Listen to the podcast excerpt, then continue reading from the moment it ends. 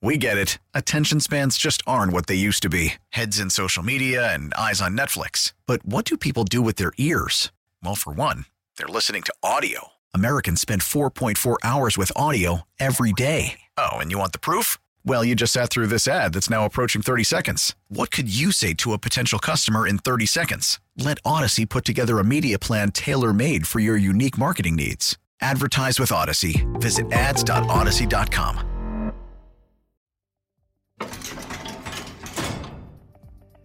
In a move to reduce the overflow of the jail population and to seek equity for those incarcerated, Illinois is now the first state in the country to completely eliminate cash bail. By a vote of 5 to 2, the Illinois Supreme Court this month ruled that the elimination of cash bail is constitutional. And while this push has been supported by both public defenders and state prosecutors, it's not without its opponents. The Illinois Fraternal Order of Police calls it a slap in the face. In a statement, the organization says eliminating cash bail will undoubtedly put criminals back on the street and put additional strain on police officers. So I've been curious about how Illinois is the first state in the country to fully do away with cash bail. What does this unprecedented change mean for those arrested, their families, and the families of victims of crimes moving forward? I'm Jim Hanke, and today we're looking deeper into the Illinois Safe T Act and what it took for lawmakers to get it passed. Let's get looped in, Chicago.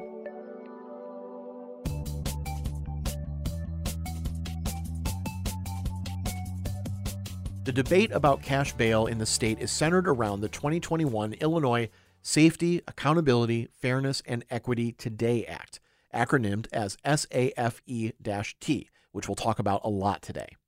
The goal was to make it so the amount of money you make or have available at any time doesn't equate to how much time you spend incarcerated, sort of evening out the playing field for those being held. In a statement along with the state Supreme Court ruling, Justice Mary Jane Theis said, quote, Our Constitution creates a balance between the individual rights of defendants and the individual rights of crime victims, unquote, and that the Act's pretrial release provisions set forth procedures that are in unison with that balance. Judges can still hold defendants in jail, but those decisions will be on a case by case basis in relation to the potential danger that defendant could bring to their community. DuPage County State's Attorney Bob Berlin said that he originally had problems with the bill, but through collaboration with a panel of other state's attorneys, both Democrat and Republican, he's happy with the majority of the changes made to the bill in December of last year. He had this to say to CBS 2. Every case is different, every defendant is different, and the whole idea is we want to protect the community. And if someone is a danger to the community, judges should have the ability to hold that person pending trial. This change to a no cash bail system goes into place on September 18th. And for more information, I caught up with WBBM reporter Nancy Harty to get a sense of what supporters and detractors of the bill are saying. So, the Safe T Act currently, as it stands, is essentially the amendment that went through last winter in December of 2022. How does that differ between now and the original writing of it? Because I think some things have changed along the line. Right. There's some clarifications in this massive bill. There is language now that sets out timelines for when defendants have to appear, depending on what they're charged with. It expanded the number of charges for which a judge can order pretrial detention. It clarified police can still arrest people if they're trespassing or if they are considered a threat to safety. And then prosecutors must prove why someone poses a threat to public safety. And then there's some language that also tweaks what the court authority in electronic monitoring is. It was a pretty massive bill, right? I think the amendments, as introduced, were like 300 pages on their own. So a lot to kind of adjust and modify. Absolutely. A lot to digest. Uh, it seems like this is an issue that a lot of different sides of the law have gotten behind, though, you know, from public defenders to states attorneys. Have you found that in your reporting as well, that it's kind of nuanced? I would agree that it's nuanced. However, leading up to the decision, it was pretty much all of the state's attorneys except for Lake and Cook that were opposed to it. We know that a lot of concern was about if this was going to open the floodgates for criminals. Kim Foxx was saying there was a lot of fear mongering going on. The argument, of course, was that this violated the Constitution, right? That it was the separation of powers wasn't being upheld. And the Supreme Court found that, of course, it didn't violate the Constitution, that there was a balance between the rights of defendants and the rights of crime victims, and that monetary bail is not mandated in the state constitution. Well, you mentioned victims there, and I wanted to, to touch on that because one thing I heard from your reporting specifically is that some feel that this ruling also gives victims a voice in certain cases. Can we elaborate on that? Yeah, that was really interesting. The head of the Chicago Alliance Against Sexual Exploitation was saying that this is going to give victims who she believes don't traditionally have much say in bond court hearings a voice. So, under the law, defendants will have two hearings, right? An initial hearing or a conditions hearing saying that you might have to avoid, you know, you might not be able to have contact with a certain person, you might not be able to to drive. There are a lot of conditions that could be laid out. And then there could be a detention hearing where the judge would take a bigger look at someone's risk or harm to the community or specific victims the Chicago Alliance Against Sexual Exploitation was one of the groups that was part of that coalition to end cash bail that were very instrumental in writing this legislation. What's been the reaction from law enforcement? Has there been a general statement from police officers, unions, or anything like that regarding this? So, the Illinois FOP, their state lodge president, Chris Southwood, he said that the Supreme Court decision confirms Illinois' status as a state of lawlessness and disorder, saying that the High Court ignored pleas of nearly every prosecutor in the state of Illinois, pointing out Democrats and Republicans, and that cash bail would put dangerous criminals back on the street instead of keeping them in jail or forcing them to post bond as they await trial. So that was some pretty tough language. But despite that tough language on behalf of the state's Fraternal Order of Police, Nancy told me that she heard from many that eliminating cash bail could actually kickstart a drop in crime overall. A lot of the supporters were saying that this is going to minimize the disruption that being in jail creates, right? You can't go to doctor's appointments, you can't see your kids, you can't go to school, you can't work to earn a living to pay. And we know that it takes a really long time to get a lot of these cases through the system. And they were saying that this is not going to be coming down to a matter of how much money you make, your mother makes, your grandmother, your church. It's going to be about what's fair. There was a lot of discussion about the historic nature of this. Illinois is the first state to do this. So it will be really interesting to see how this plays out because we don't have a track record somewhere else to look at and how it disproportionately affects people of color and the Cook County Public Defender, Sharone Mitchell Jr., was saying there's going to be all this money that will come back to communities of color because they won't have to put it up in terms of bond. Well, you mentioned this being such a big topic. We're coming up on 2024, honestly, pretty soon with elections and stuff. Do you think this is going to be something that we're still talking about? People will be uh, evaluating uh, how this goes, you know, uh, over the next half a year or so. Is this going to be a big topic we're talking about come election time? I think so. Darren Bailey is running for Congress. I think he is someone who's been pretty outspoken about that. And I think that that'll be an issue that he raises in terms of the presidential race. Former President Trump has been a fan of criticizing Chicago on the national stage, or Ron DeSantis, right? You know, being a very progressive move in a very blue state as a kind of a another issue for the national stage. Well, it's a big national move for Illinois, and I appreciate you coming on to clarify a bit of it through your reporting. Thanks so much, Nancy, for stopping by. All right. Thanks, Jim. When we come back, I'll be joined by one of the state's attorneys who helped advocate for this change, and we'll discuss what might be next for how the state handles incarceration. Stay tuned.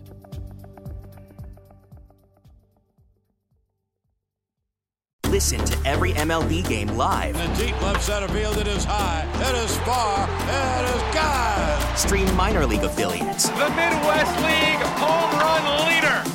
Watch the best baseball highlights and look ins on MLB Big Inning. MLB At Bat is your all in one live baseball subscription for only $3.99 per month. Deep left field, it's going to go. Alvarez ties the game. Subscribe to At Bat within the MLB app today. Major League Baseball trademarks used with permission.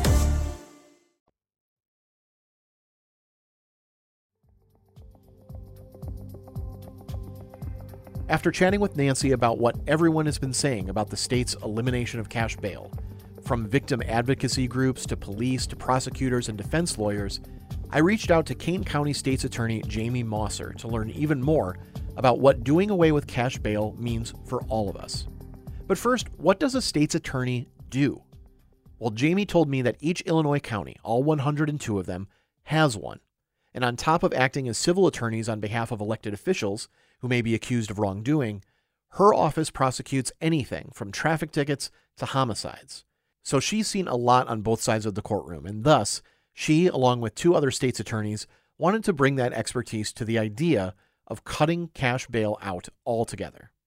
I was a part of a negotiation team with two other state's attorneys, uh, DuPage County Bob Berlin and Champaign County Julia Rietz, where we advocated for changes in the law all of us were supportive of eliminating cash bail, but we didn't like the wording um, because it left out some crimes that we uh, believe should have been included because you should be able to hold people for certain uh, crimes. And so my role was that I was a team of people who fought to make the language better.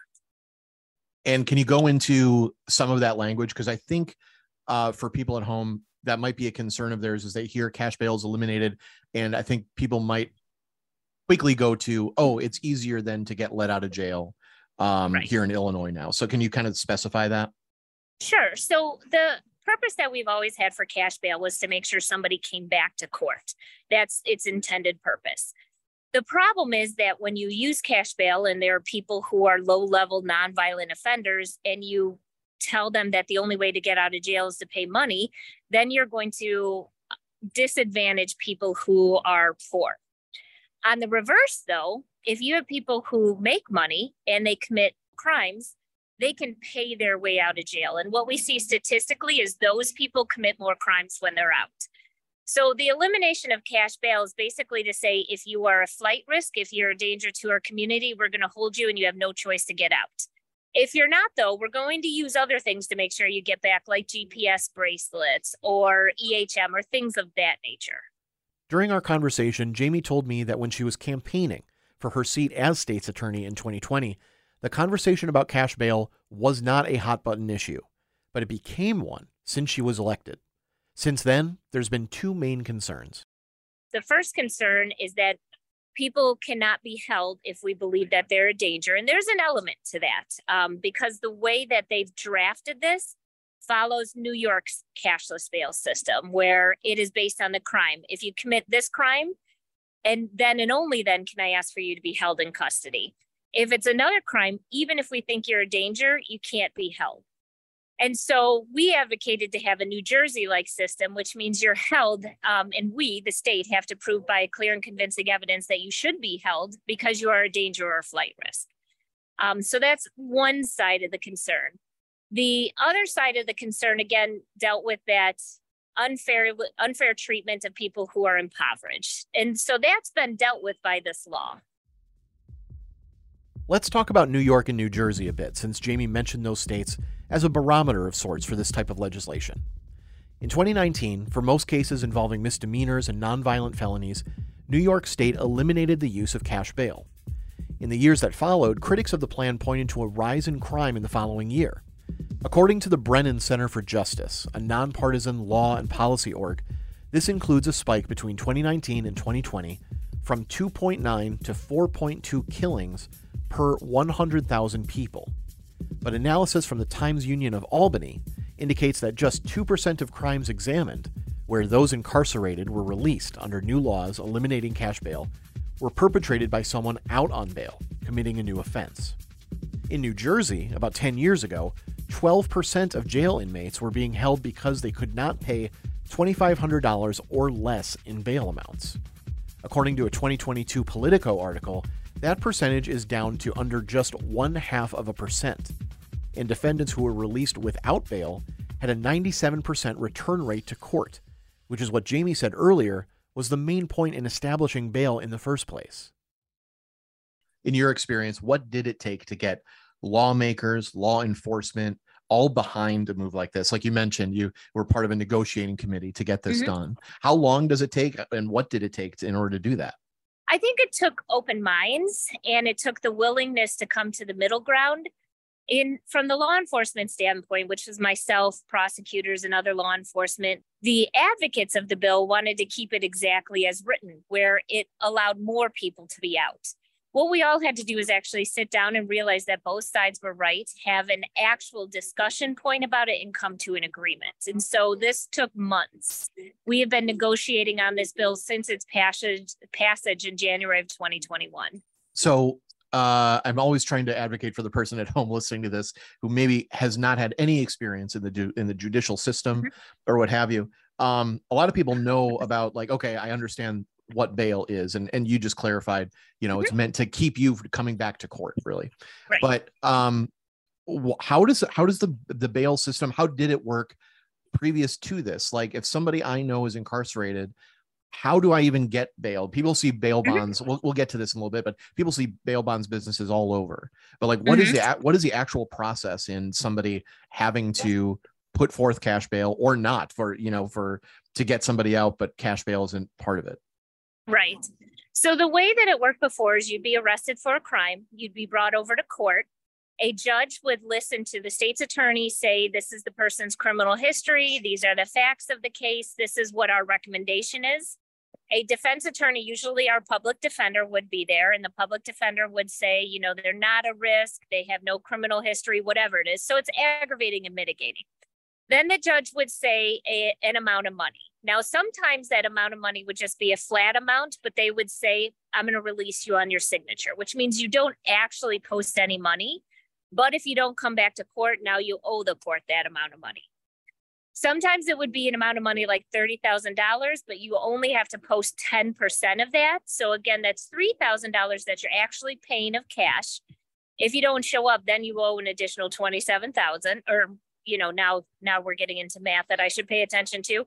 Um, and sometimes they say it's just a flat cash amount. So if it's 30,000, they have to put the whole amount up we don't have bail bondsmen like other states do. That was actually outlawed. So what we did is we tried to do that 10% thing that made it reasonable for people to post. But I want you to think about it. A typical low level felony has a $10,000 bail amount, which means you post a thousand.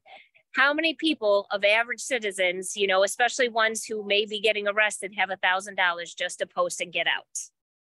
How does this ruling affect everyday citizens who may not themselves be or know someone who's mm-hmm. incarcerated? I think it affects them. So I told you the burglary case before. Um, we have unlawful restraint, which is a class four felony, which means you're preventing somebody from leaving. That's a case that cannot be held. There are a significant amount of class four felonies that we just can't hold because of the nature of what they are. Um, there are certain felonies that are higher than that uh, that we can't hold unless we also prove that they're a flight risk. I fear that what we're going to see, much like in New York, is that there's going to be an uptick of repeat crime for those individuals. So it'll be until they commit one of those offenses that we can hold that we're going to be able to stop them. I do believe, though, if we start to see this, that the, the legislators will be willing to go back to the table to negotiate on this so that we can include those crimes. As for what could be next as far as rectifying the state's approach to incarceration, Jamie says there are a few topics that need addressing. So there's a big movement right now to get rid of mandatory minimums as well as mandatory consecutive sentences. And so again, when you're looking at our system as a whole, we've seen that we're we're switching perspectives where we realize mass incarceration doesn't work. Now, prosecutors are going to oppose certain portions of that because as somebody gets worse in crime, then they need to spend more time in jail. The bigger thing that we've been focusing on here in Kane County is expanding treatment programs because if you don't get to the root of the issue, we fail. Kane County has Illinois' first ever pre arrest diversion program, which means if you're committing low level nonviolent offenses, we'll get you help treatment, housing, jobs before you ever see a jail cell. To me, that's going to be even more important than any legislation we can ever have. This episode of Looped in Chicago was hosted by me, Jim Hanke, and produced and edited by myself and Lizzie Baumgartner. You can stay subscribed to the program on the Audacy app or wherever you listen, and be sure to follow us on social media. That's at WBBM Podcasts. We'll keep you looped in again right here next week. See you then.